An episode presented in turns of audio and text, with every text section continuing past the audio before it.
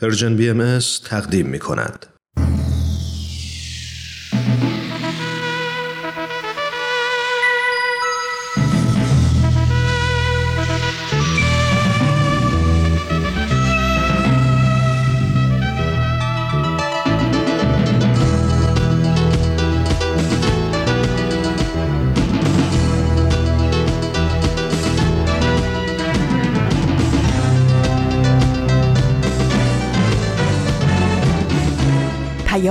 دوست. برنامه ای برای تفاهم و پیوند دلها.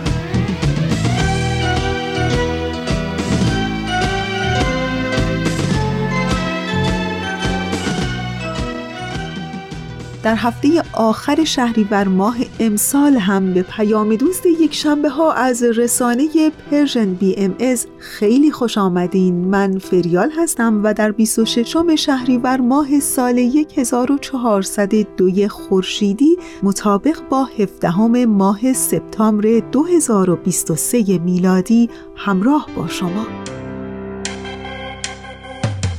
مجموعه برنامه تفکری نو گفتمانی نو پلاک دوازده و بخش پیشخان بخش های برنامه رادیویی امروز شما هستند که امیدوارم از شنیدن اونها لذت ببرید.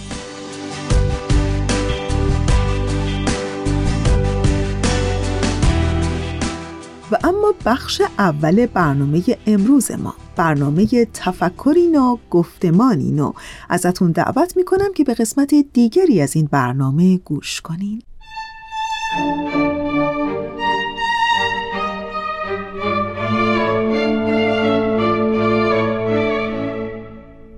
تفکری نو گفتمانی نو.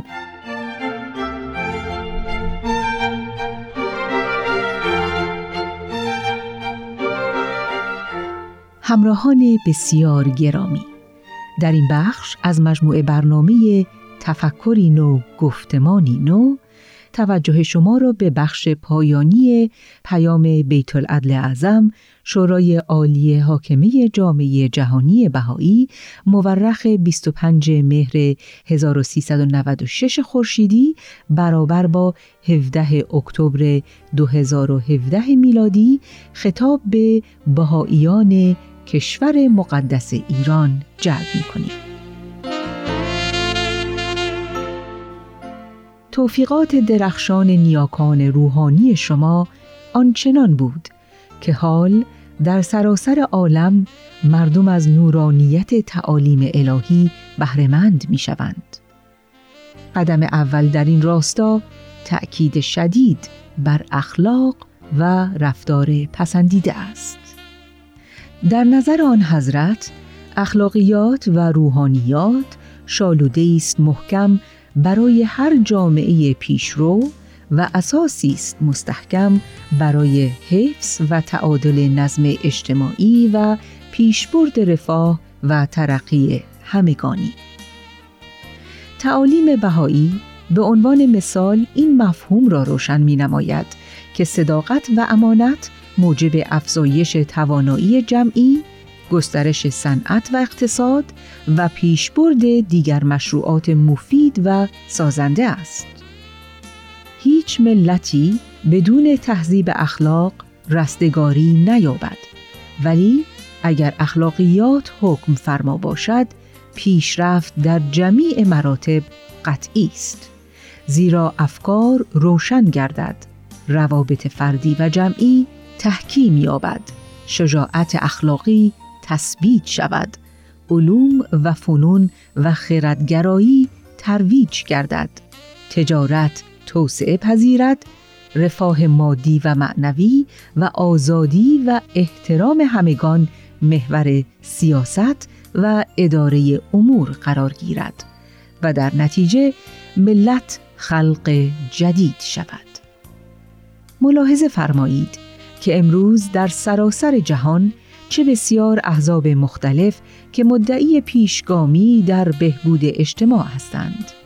ولی به علت عدم تمسک به صداقت و امانت در واقع تیشه بر ریشه حیات اجتماع خود می‌زنند و عملکردشان مصداق این آیه قرآن کریم است که می‌فرماید یخربون بیوتهم بیایدیهم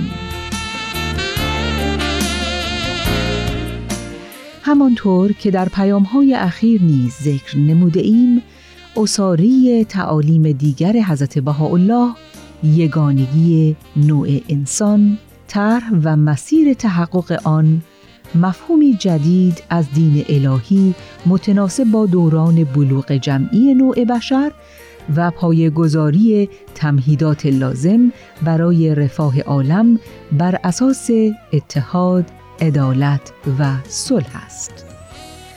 آثار مبارکه این نکته مهم را تأکید می نماید که ثمره دین باید ترویج وحدت و همبستگی باشد و اگر دین موجب نزاع شود البته عدم آن بهتر است بدون شک مذاکرات شما با دوستان همکاران و همسایگان در این ایام فرخنده یادآور این مطلب خواهد بود که چطور آرمانهای والای امروز همه مردم ایران انعکاسی است از همان اهداف عالیه‌ای که همواره انگیزه اصلی زندگی شما و نیاکان روحانی شما بوده و هست.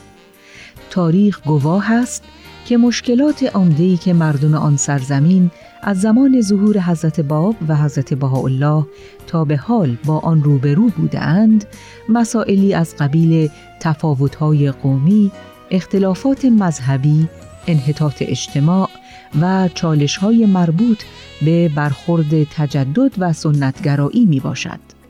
گروه بیشماری از مردم دنیا در تعالیم حضرت بهاءالله درمانی برای دردهای امروزی نوع بشر می بینند و امید و سرور حاصله از کوشش در جهت اجرای این تعالیم است که مشوق آنان برای برگزاری این جشنها می باشد. تصور فرمایید که اگر ایرانیان عزیز حتی بدون در نظر گرفتن مسئله دین و صرفاً به خاطر سعادت پایدار کشور خود به موجب تعالیم حضرت بهاءالله عمل نمایند از چه زیانهایی جلوگیری خواهد شد؟ چه پیشرفتهایی حاصل خواهد گردید؟ چه آسایشی دست خواهد داد؟ چه رفاهی برای همگان تأمین خواهد گشت؟ و چگونه سربلندی ایران که وعده حتمی آن در آثار بهایی به کرات ذکر شده تحقق خواهد پذیرفت. دوستان محبوب.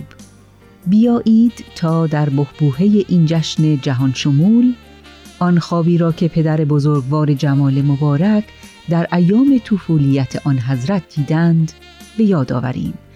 و دست شکرانه به درگاه ایزد متعال بلند نماییم. که الحمدلله شواهد آشکار این واقعیت را به چشم ظاهری مشاهده می نماییم که نهایتا هیچ نیرویی در این عالم نمی تواند مانع مشیت الهی گردد.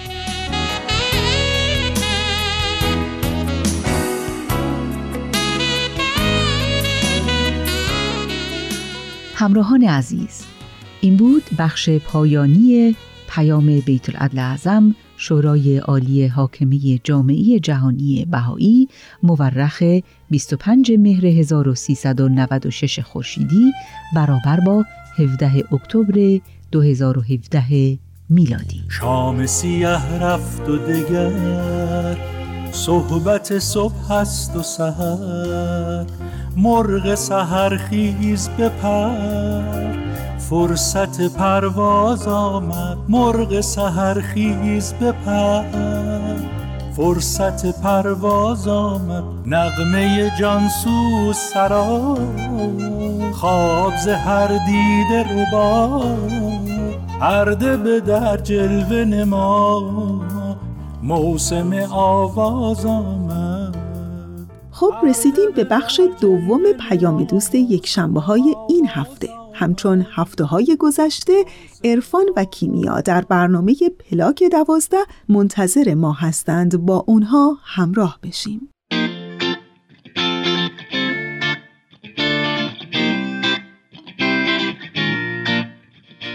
اینجا پلاک دوازده است. من کیمیا فروغی هستم. و من عرفان خانجانی. دنیای ما جای عجیبیه. هر روزش پر از اتفاقاییه که یه عالم سوال تو ذهنمون ایجاد می‌کنه. مثلا اینکه چرا زندگی می‌کنیم؟ رسالت ما تو این دنیا چیه؟ اصلا چطور می‌تونیم دنیا رو به جای بهتری تبدیل کنیم برای زندگی؟ تو پلاک دوازده قرار من و عرفان به دنبال جواب این سوالا بریم. دقدقه هایی که با وجود زندگی های مختلفی که داریم نقطه مشترک هممونه. البته در کنار شما. با هم صحبت کنیم یاد بگیریم و خلاصه با هم بگیم و بشنویم و سعی کنیم دست تو دست هم دنیای شلوغ پلوغ این روزامون رو حتی اگه شده یکم بهتر کنیم.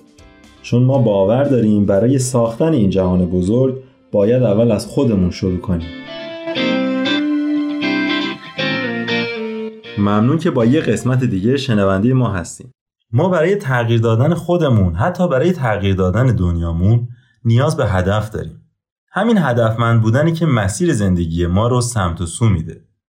حس قوی هدفمندیه که انگیزه در ما ایجاد می‌کنه که باهاش می‌تونیم تو ایجاد تغییر و تحول تو جامعهمون شریک باشیم ما برای اینکه بتونیم انسانهای بهتر یا بهتر بگم مفیدتری باشیم نیاز داریم تا هم اهداف فردی داشته باشیم و هم اهداف جمعی. وقتی ما به صورت فردی هدفمند باشیم باعث میشیم تا استعدادامون تقویت بشه.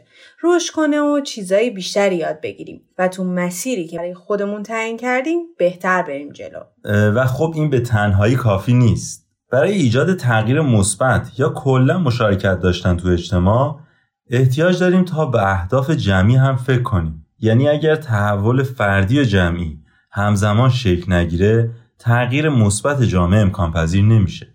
و حالا یه سوال پیش میاد که اصلا چه چیزایی هستن که به حس هدفمندی ما سمت و سوی بهتری میدن؟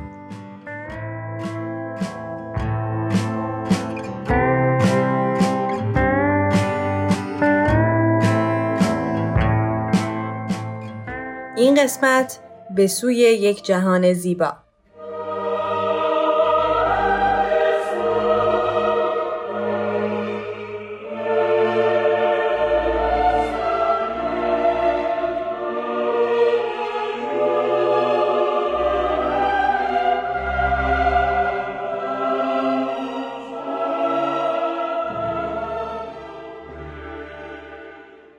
ممنون که با یک پلاک دوازده دیگه شنونده ما هستی.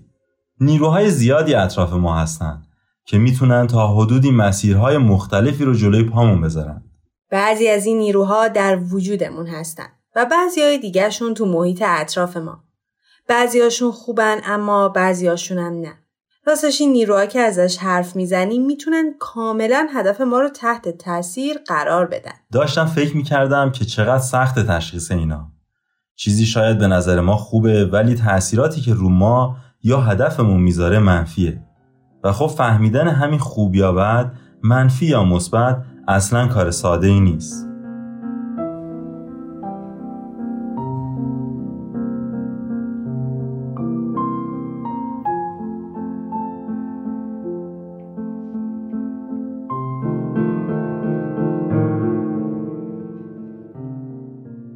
ممنون که شنونده ما هستید. همونطور که شنیدید نیروهای زیادی هستند که به ما جهت و سو میدند. موضوع این قسمت ما راجع به یه نیروی اساسیه که می‌تونه به اهداف ما یک جهت درست بده. کشش به زیباییه که می‌تونه حس هدفمندی رو در ما تقویت کنه. اگه ما درک درستی از زیبایی داشته باشیم می‌تونیم خوبی ها و بدی ها، سفیدی و سیاهی، زشتی و زیبایی رو بهتر از هم تشخیص بدیم. زیبایی اما برای هر کدوم از ما شاید تعریف متفاوتی داشته باشه. برای همین قبل از اینکه بیشتر بفهمیم این کشش به زیبایی دقیقا چیه بریم و نظر چند تا از بچه ها رو بشنویم که زیبایی رو تو چی می‌بینند. اصلا زیبایی چه معنایی داره براشون.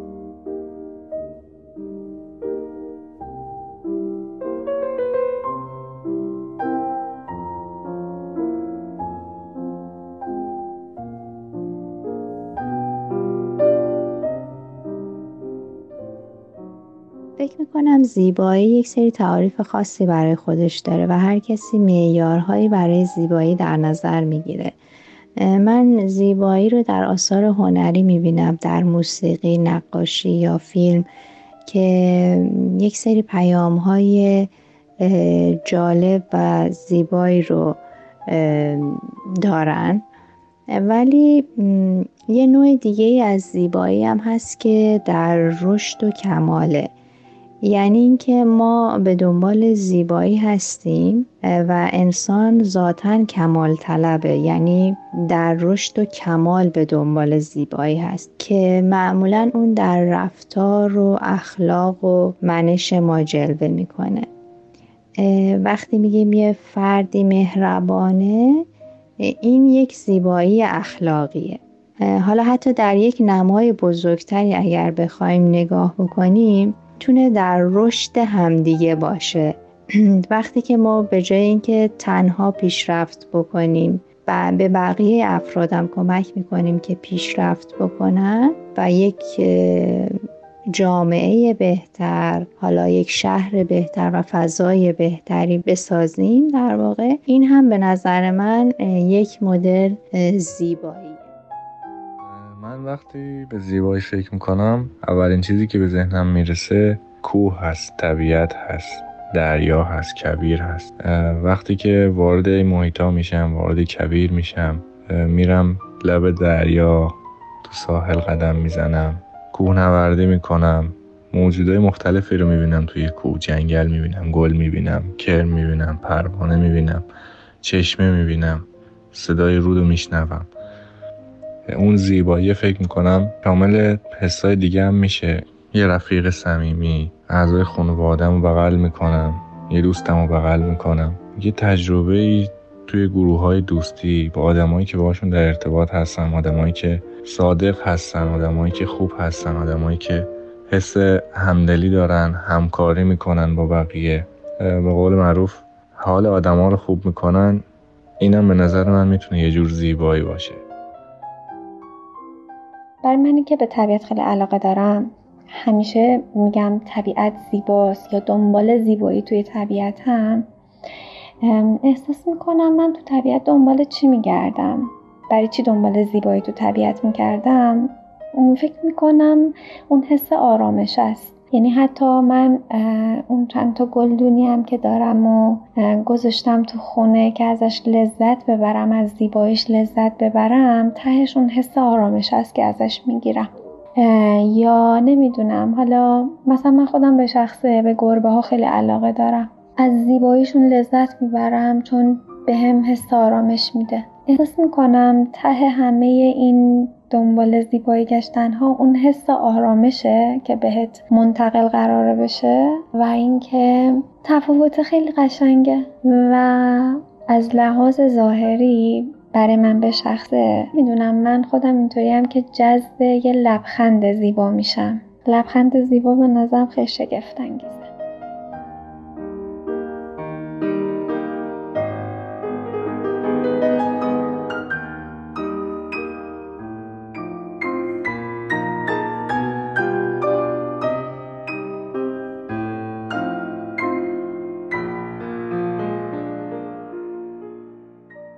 کشش به زیبایی رو خیلی ساده بخوایم تا بازش کنیم می‌تونیم بگیم ما به صورت ذاتی کشیده میشیم به سمت چیزهایی که به نظرمون زیبا هستن. انگار که زیادم دست خودمون نباشه. مثل یه پر که سوار بر وزش باد میشه به سمت زیبایی ها کشیده میشیم. مثلا عشق برای ما زیباست. یا مثلا طبیعت و عظمت بیکرانش اینقدر برامون قشنگه که می‌تونیم با صدای رودش و دیدن اقیانوسش واسه دقایقی خیره بمونیم. یا مثلا دیدن یه اثر هنری یا شنیدن یه موسیقی خوب. گاهی هم شیفته زیبایی میشیم که تو شخصیت آدم ها پیدا می‌کنیم و همه اینها احساسات عمیقی رو در قلبمون پدیدار می‌کنه. همه ما بیشک صداقت و راستی رو دوست داریم و از دروغ و ریا بدمون میاد. همه ما آرزو داریم که تو جهانی صلحآمیز زندگی کنیم و عدالت رو با وجودمون لمس کنیم.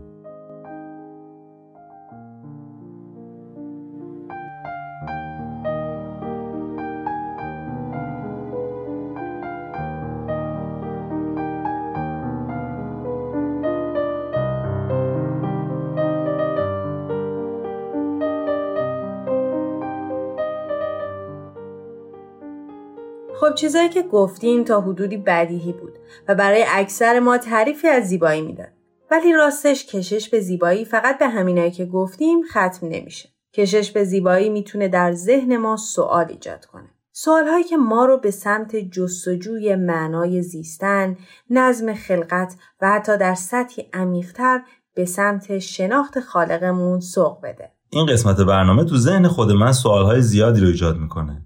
مثلا با پیشورز اینکه همه ما این نیروهای کشش به زیبایی رو در وجودمون داریم پس چرا در جهانی زیبا زندگی نمی‌کنیم؟ اصلا چطور می‌تونیم نیروهای منفی و مثبت رو نسبت به هم تشخیص بدیم؟ چطور می‌تونیم تو دنیایی که تبلیغات دائما معنای زیبایی رو به بازی گرفته زیبایی حقیقی رو ببینیم؟ من واقعا فکر می‌کنم خود سوالایی که تو ذهن ما ایجاد میشه یک قدم بزرگ برای آگاه تر شدن. و خب برای سوال همون باید دنبال جوابم باشیم دیگه.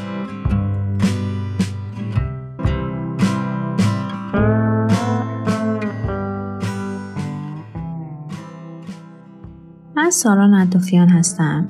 رشته تحصیلیم توی دانشگاه مهندسی عمران بوده ولی الان سالهاست که شغلم در زمینه موسیقی هستش. موضوع این برنامه خیلی جالب و خب مرتبط به رشته منم هست و البته پیچیده است و شاید تو زمان کوتاه نتونیم خیلی عمیق بهش بپردازیم ولی قطعا این برنامه می‌تونه برای هممون یک جرقه باشه که بریم و بیشتر راجع به این موضوع فکر کنیم بخونیم و یاد بگیریم.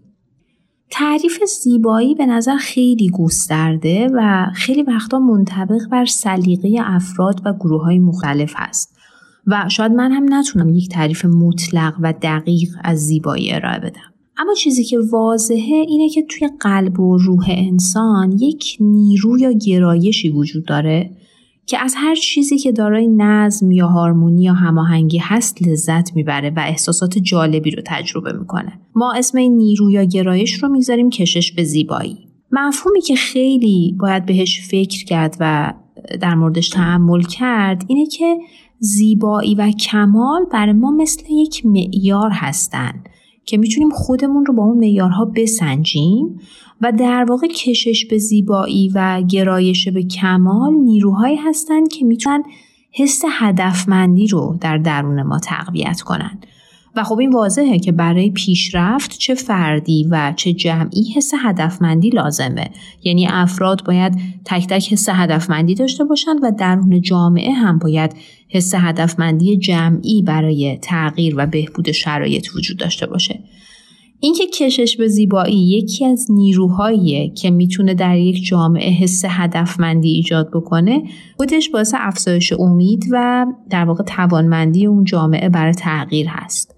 کشش به زیبایی خودش رو در انواع مختلف می‌تونه نمایان بکنه. مثلا در عشق به طبیعت یا در شوق به خلق کردن یا ساختن یک چیز زیبا به وسیله هنرهای مختلف یا حتی مشاهده و شنیدن و دیدن آثار هنری. اما شاید یک مستاق کلیتر از کشش به زیبایی این باشه که هر فردی در جستجوی نظم و معنا در دنیای پیرامونش و در روابط اجتماعیش هست.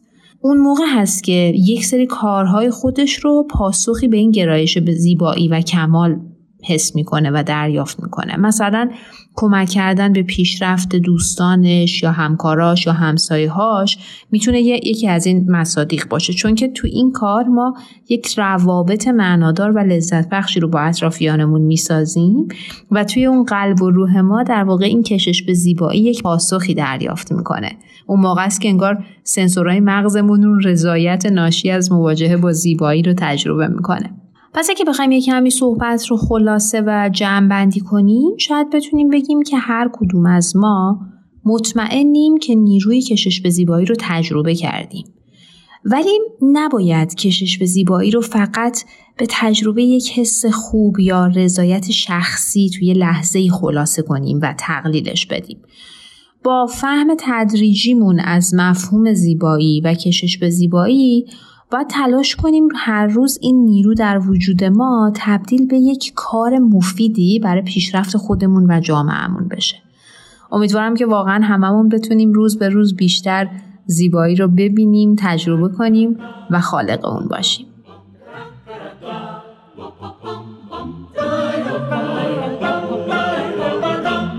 ما دل شده رو به شیرین پناهیم.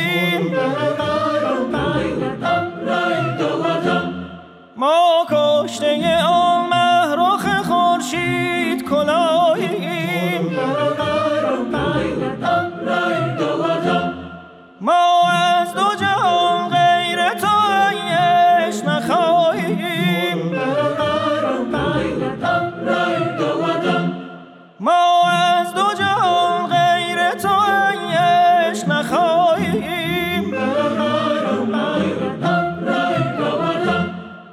شور نهان با ما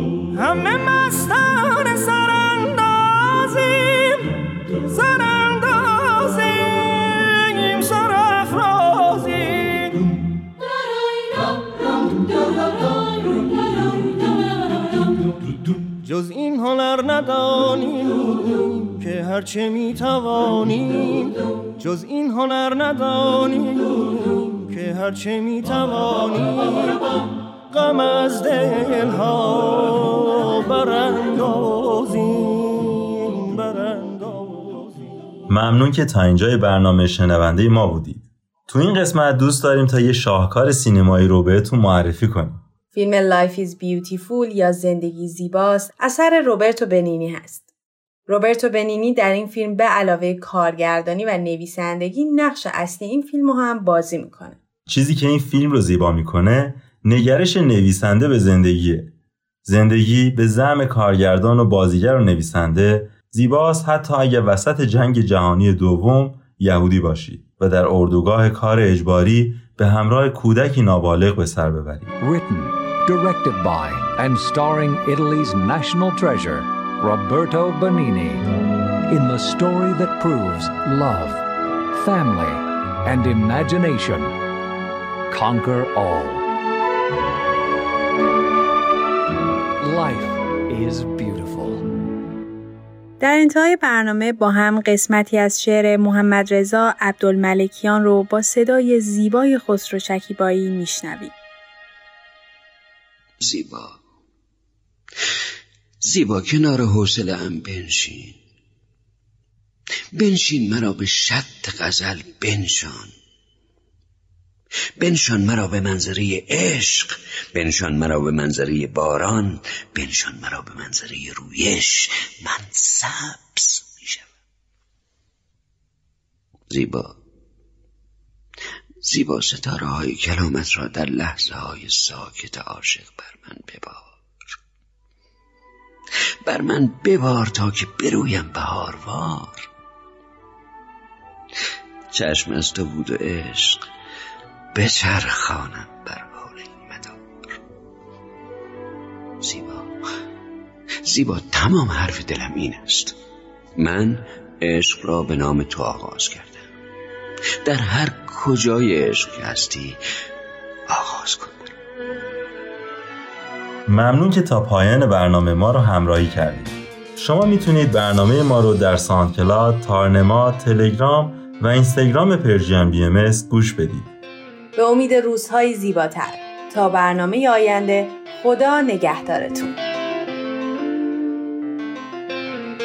تهیه شده در Persian BMS دوستان عزیز اونچه که شنیدید قسمت دیگری بود از برنامه پلاک دوازده که امیدوارم از شنیدن اون لذت برده باشین. با ما همراه بمونید.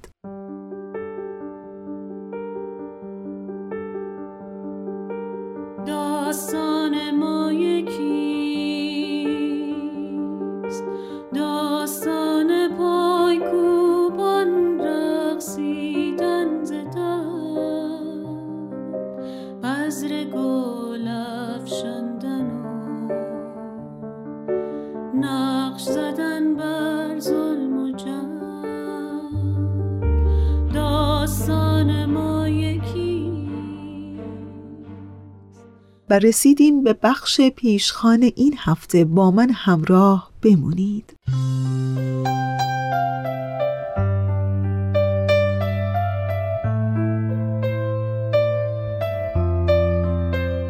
صدای پای صبح محوش ثابت و فریبا کمال آبادی. عنوان یادداشتی از اسفندیار دواچی نویسنده و محقق یادداشتی که از زندگی دو زندانی می‌گوید محوش ثابت و فریبا کمال آبادی. از اعضای هیئت اداره کننده جامعه بهای ایران موسوم به یاران ایران بودند. آنها پس از گذران محکومیت حبس ده ساله خود در سال 1396 خورشیدی دوباره احزار و بعد از بازجویی های سخت و طولانی در نهایت ظلم و بیعدالتی در سال 1401 به ده سال حبس دیگه محکوم شدند. هفته گذشته در بخش پیشخان از زندگی و فعالیت‌های پرسمر این دو قبل از شروع اولین حبس ده ساله براتون گفتم و اینکه چطور و با چه نیرویی این زنان روزهای طاقت فرسای انفرادی رو گذروندند و همونطور که هفته پیش وعدش رو بهتون دادم این هفته قصد دارم تا از خاطرات همبندی های اونها در زندان بگم که چطور محوش و فریبا با عشقی بیمرز و حد و مهری خالص و بدون توجه به اختلافات عقیده و ایدئولوژی نور امید و حس زندگی رو در دل زنان و دختران همبند خود زنده نگاه می داشتند و چون صدای پای صبح نور و محبت و گرمی رو به همبندان خود بیدریق می بخشیدند. پس با من همراه بمونید و بشنوید از ادامه این یادداشت شنیدنی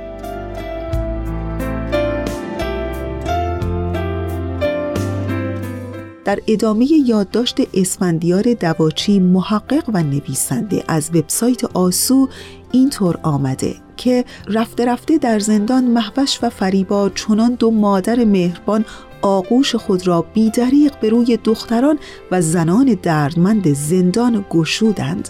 بچه های کم سن و سالتری که در بند 209 در سلول محوش و فریبا حبس میکشیدند خوششانس ترین ها بودند. هم محبت مادرانه در دسترسشان بود و هم دوراندیشی و تجربه حبس و بازجویی. محوش و فریبا خوشمشرب، خوشزاد، صمیمی، بامزه و باسواد بودند و آدم کیفیتی بیش از این را از یک همبند که چه ارز کنم از هیچ بنی بشری انتظار ندارد. مریم شفیپور فعال دانشجویی و زندانی سیاسی نیز خطاب به محوش مینگارد خوش به حال بچه هایی که تو روزهای سیاه و سرد زندان آغوش گرم تو دلشون رو زنده کرد و سر پا نگهشون داشت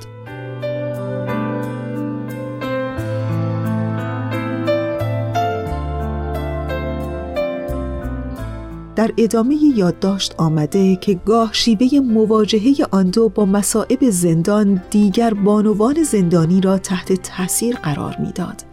از جمله بهاره هدایت که خود بارها طمع تلخ حبس را چشیده و اکنون نیز زندانی است به همسرش امین احمدیان می نویسد می‌دونی امین وقتی به فریبا و محوش نگاه می‌کنم با این همه رنجی که بردن از سالهای قبل به خصوص فریبا دو سال و اندی زندگی یک نواخ توی سلولهای 209 که تصورش هم خون رو توی رکام منجمد می‌کنه و حالا هم با همچین حکم سنگینی الان هم نزدیک به چهار سال حبس بدون یک روز مرخصی و با این حال پر از ایمان هنوز محکم و پابرجا پر از محبت، صبر، سرشار از زندگی و انرژی خلاق و روشنبینی هند.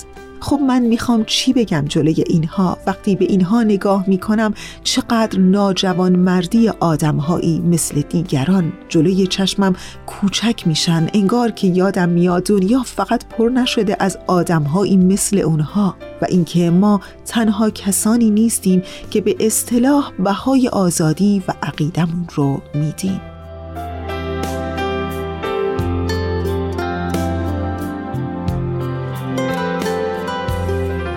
در ادامه اسفندیار دواچی از فرو ریختن حصارهای مهم و دمیدن صبح همبستگی سخن به میان آورده که پس از چند سال همبند بودن تار و پودهایی که ابتدا جدا جدا به بند آمده بودند کم کم به سوی هم منعطف شده با هم می جوشند و اینک چونان در هم تنیده اند که دیگر جداسازی آنان ناممکن می نماید. فریبا برای نسرین صدوده کیف دستی می بافد و نسرین پس از آزادی در حالی که در جمعی بزرگ سخنرانی می کند فاش و دلشاد می گوید که شالی را که برگردن دارد یکی از اقلیت‌های مذهبی بافته است. از آن سو محوش شعری در وصف رنج نرگس محمدی می سراید و نرگس در مقابل به شرف و صفت انسانی فریبا و محوش شهادت می دهد و در کمال سراحت و جسارت اعلام می دارد که کیست که نداند این عزیزان مجرم نیستند و هرگز چیزی را به کسی تحمیل نمی کنند. محوش در شعری نسرین را همچون صخره رفیع می ستاید و نسرین در ستایش پایداری آن دو می نویسد محوش و فریبا با واژه استقامت روحیه خود را نگه داشتهاند و با روحیه عالی به جلو می روند.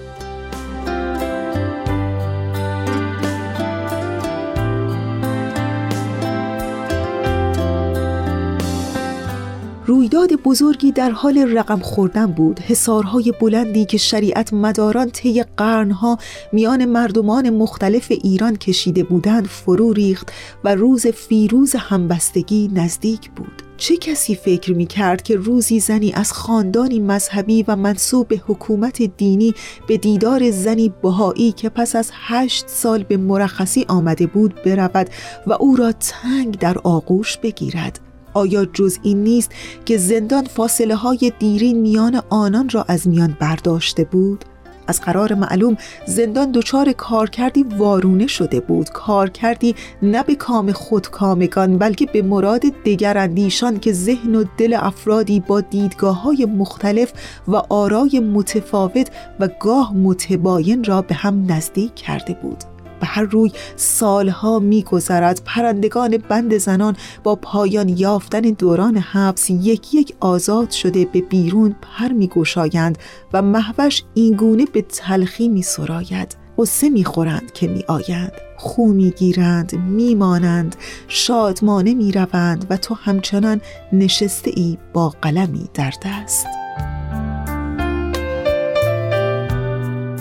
سرانجام سال 1396 فرا می رسد و حبس ده ساله محوش و فریبا نیز پایان می یابد و آن دو قدم به بیرون از حصارهای زندان می گذارند. حالا جای آنهاست که خالی است چند ماه پس از آزادی آن دو نسرین بار دیگر به قفس باز می گردد و در تیر ماه 1397 در نامه‌ای به محوش می نویسد چه سخت است تحمل زندان بدون تو. راستی تو چگونه گذراندی؟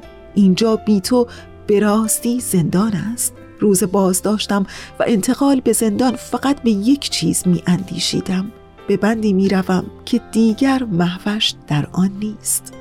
نرگس محمدی نیز که بعدها دوباره زندانی می شود با مشاهده ملافه های همبندیان سابقش از جمله ملافه سبز با گلهای درشت لاله محوش بغز می کند و اشک در چشم می دواند.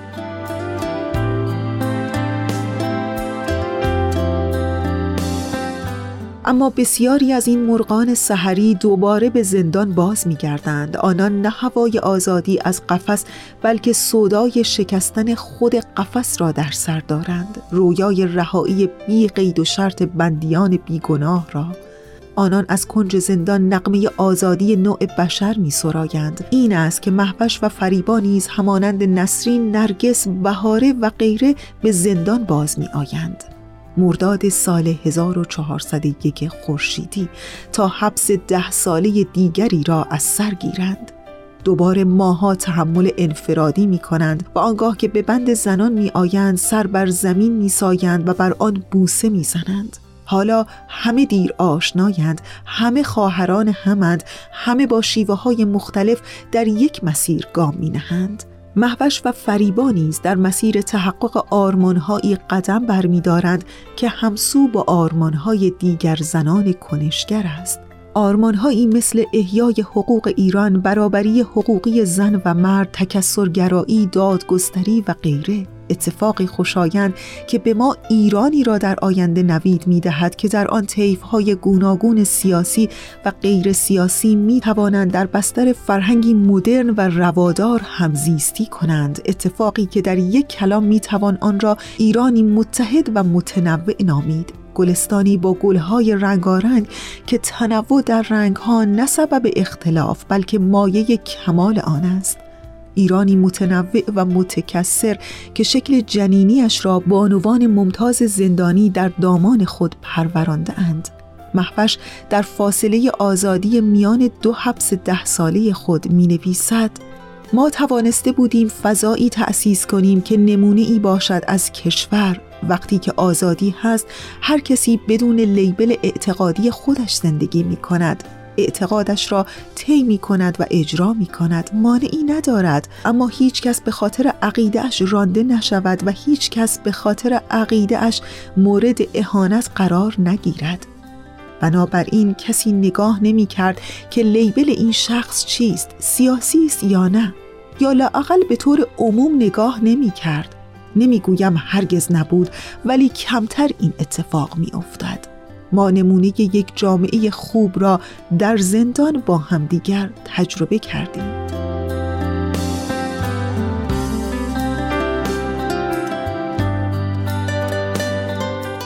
شگفتا که از قرار معلوم ایران نو فرهنگ نو و رسم و ره نو در ظلمت زندان جوانه زده و به بیرون دامن گسترده است. زندان جایی که بنا بر تعریف جباران باید حفره یأس و ناامیدی باشد اینک به سرچشمه زاینده امید تبدیل شده است. امید به شکستن سولت این شب دیرپا و دمیدن صبح صبح امید و برآمدن خورشید آبادانی و شکوه دیرین این خاک پاک. صدای پای صبح میان ظلمت طویل شب به گوش ماه می‌رسد.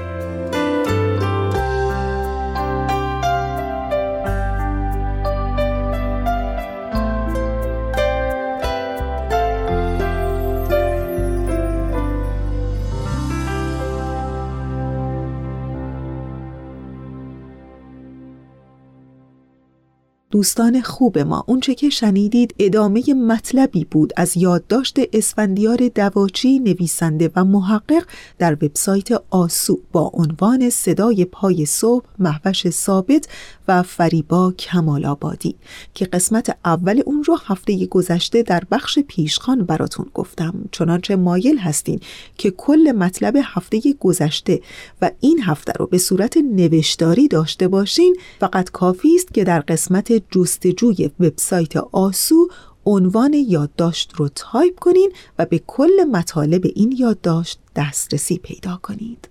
با ما تا انتهای برنامه امروز همراه بمونید.